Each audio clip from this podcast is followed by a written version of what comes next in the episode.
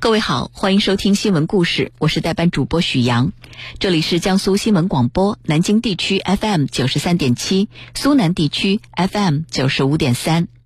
今天我要向您介绍一位在贵州支教十一年的老师，他叫杨明，今年三十六岁，是浙江萧山人。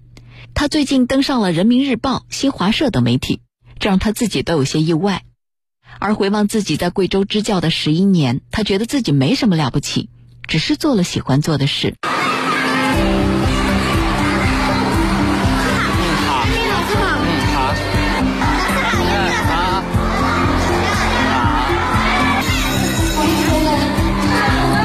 好，我叫杨明，我是浙江杭州人。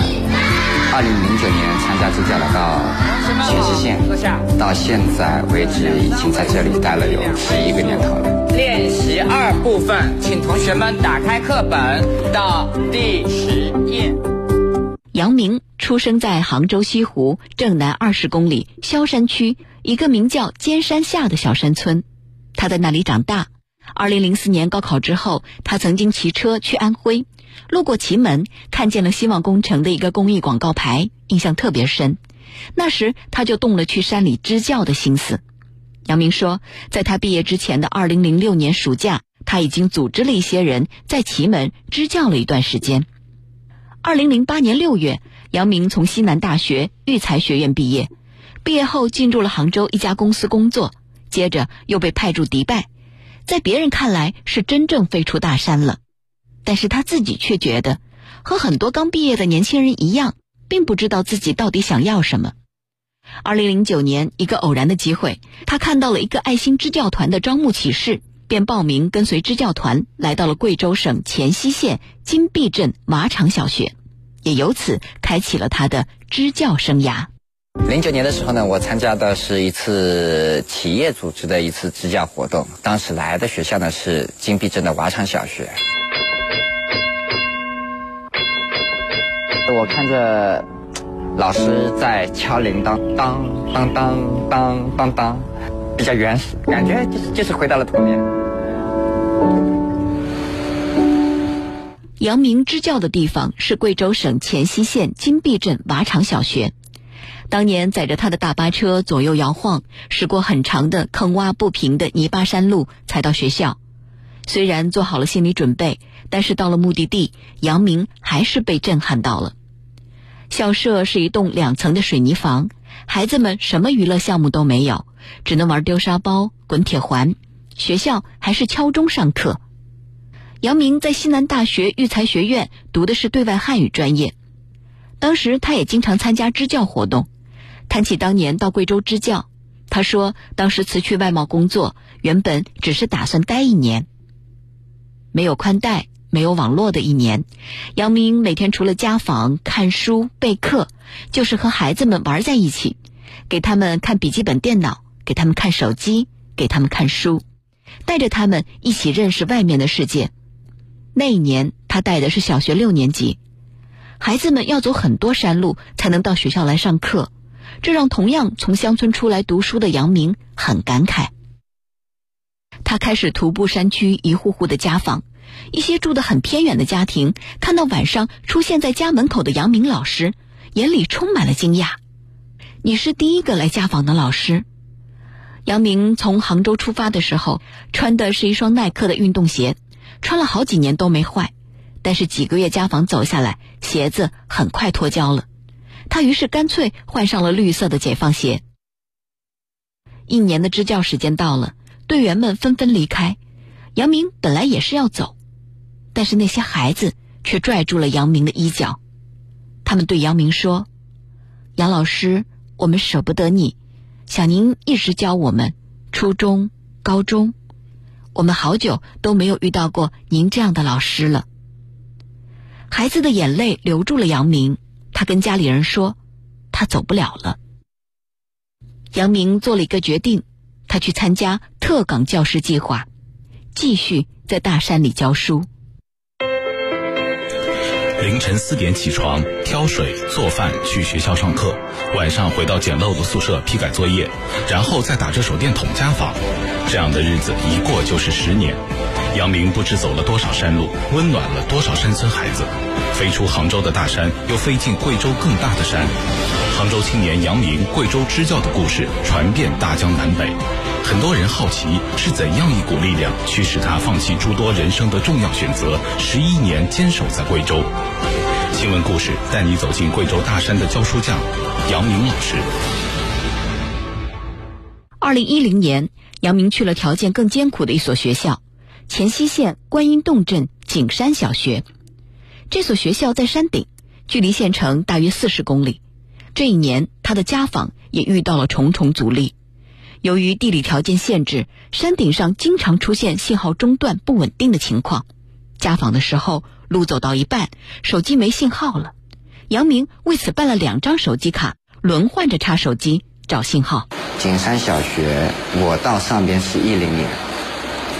呃，当时的时候呢，基本上，比方说买菜啊这些，全部靠徒步到乡镇上面去，六七十升的大登山包，背上几十斤的这个这个蔬菜，然后水在一开始的时候也是靠挑，因为很多孩子上学路非常的遥远，孩子们拿这个手电过来，八点钟要上课，起码在六点多就要出发了，无论是下雨下雪，当时的交通也非常的泥泞。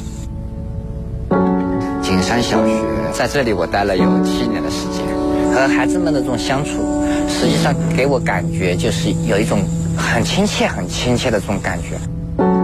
在陪孩子们成长的过程当中，实际上我又感觉回到了童年，重新再生长一次。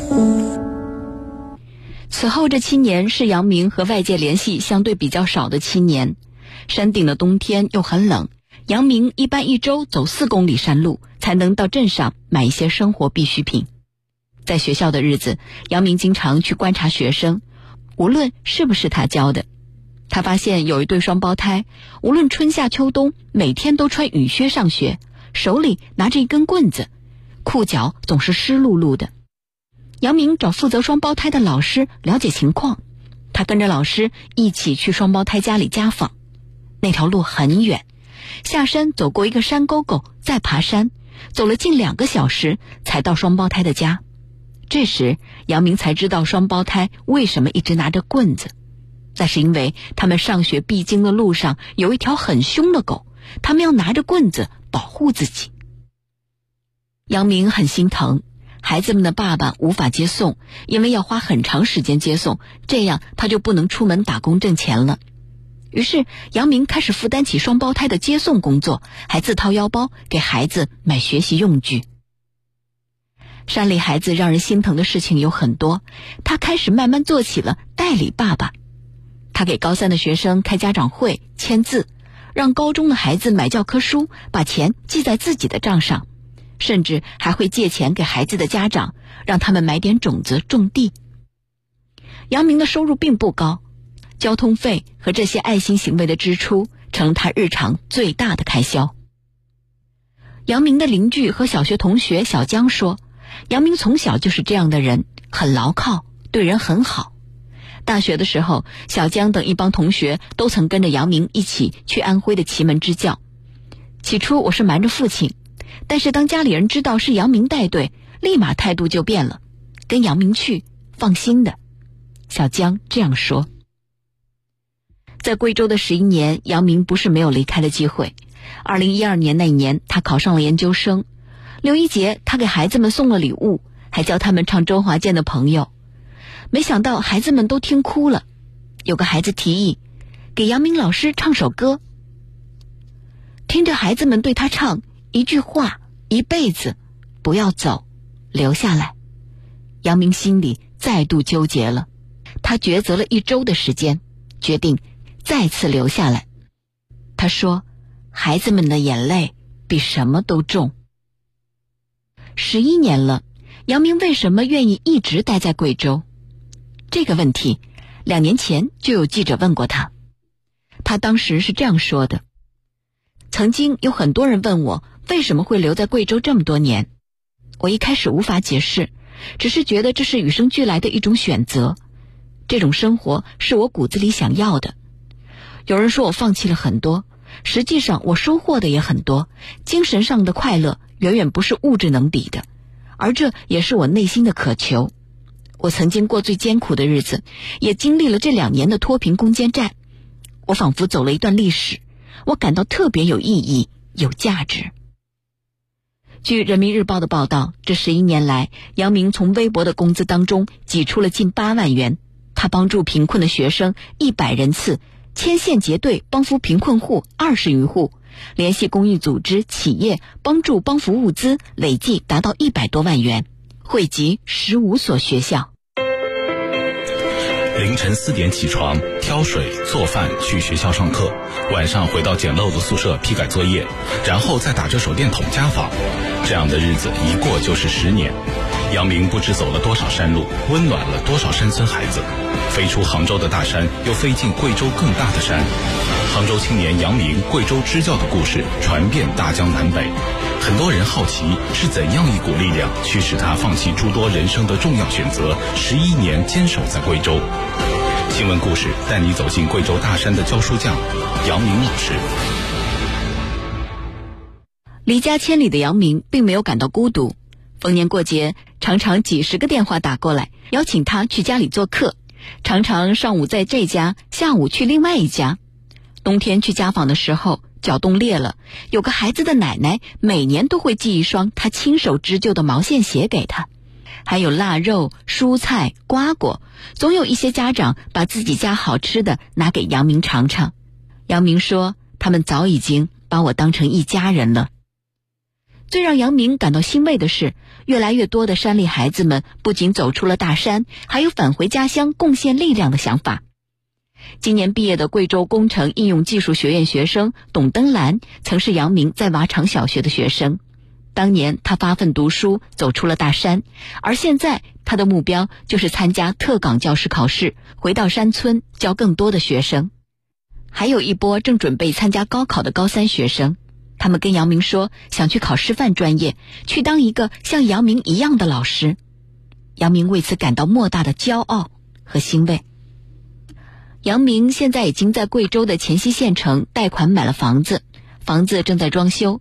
他记得自己刚到贵州工作的时候，好几年的月工资都只有两三千元，现在好了，每个月有五千元左右了。对自己的爸爸妈妈，杨明觉得有些亏欠。家人的支持让他特别感动。今年八月，继杨明踏上贵州之行的十一年之后，他的父亲、母亲也第一次启程贵州。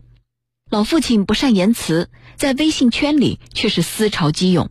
他写道：“去看望一下在贵州支教十年不给父母丢脸的儿子，十多年难得一聚，跟儿子过一个生日。”字里行间看得出父母亲的释怀。杨明还有个大两岁的姐姐，叫杨飞玲。她很诚恳的跟记者说：“杨明支教四五年的时候，我劝他回来，但弟弟说这是他的人生理想，我就决定支持他，遵从内心。毕竟人生只有一次，我就当好弟弟的后盾，替他照顾爸妈。”现在的杨明人更瘦了，头发也白了，他却说这一切都值得。如今，随着教育扶贫的深入，黔西县建起了异地扶贫搬迁学校。看着孩子们有了新书本、新校服、新课桌，是杨明最高兴的时候。他说，在孩子们小的时候种下一颗种子，去滋养它，时间久一点，它就能发芽、开花。我在一开始的时候，我我认识到的一些家长，他们对这个孩子的教育啊。一开始还是比意识比较薄弱的，但是后边的话都是慢慢的，就就是这种观念会在改变。当有一所学校存在，那么实际上它的改变也会非常大的，因为他们也知道这个未来，实际上学习还是非常重要的一件事情。孩子们如果说对外边的世界有了一种憧憬，对未来有了一种向往之后，实际上他们眼里的光就会不一样。感谢各位的收听，广告之后，下个时段新闻故事，我们再见。每天都有故事发生，有些已经淡忘，有些刻骨铭心。精彩故事记录人生百态，新闻故事，用心说你喜欢的故事。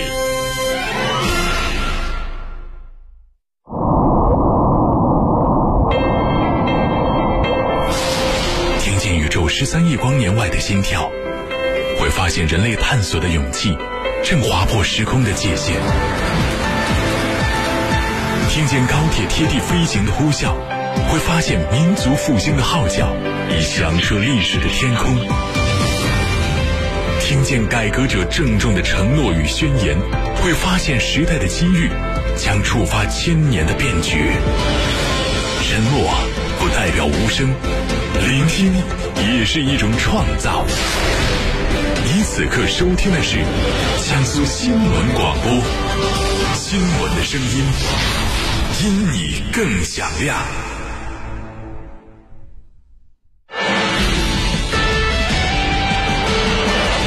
站在中心，放眼世界。江苏新闻广播，南京地区 FM 九三点七，苏南地区 FM 九五点三。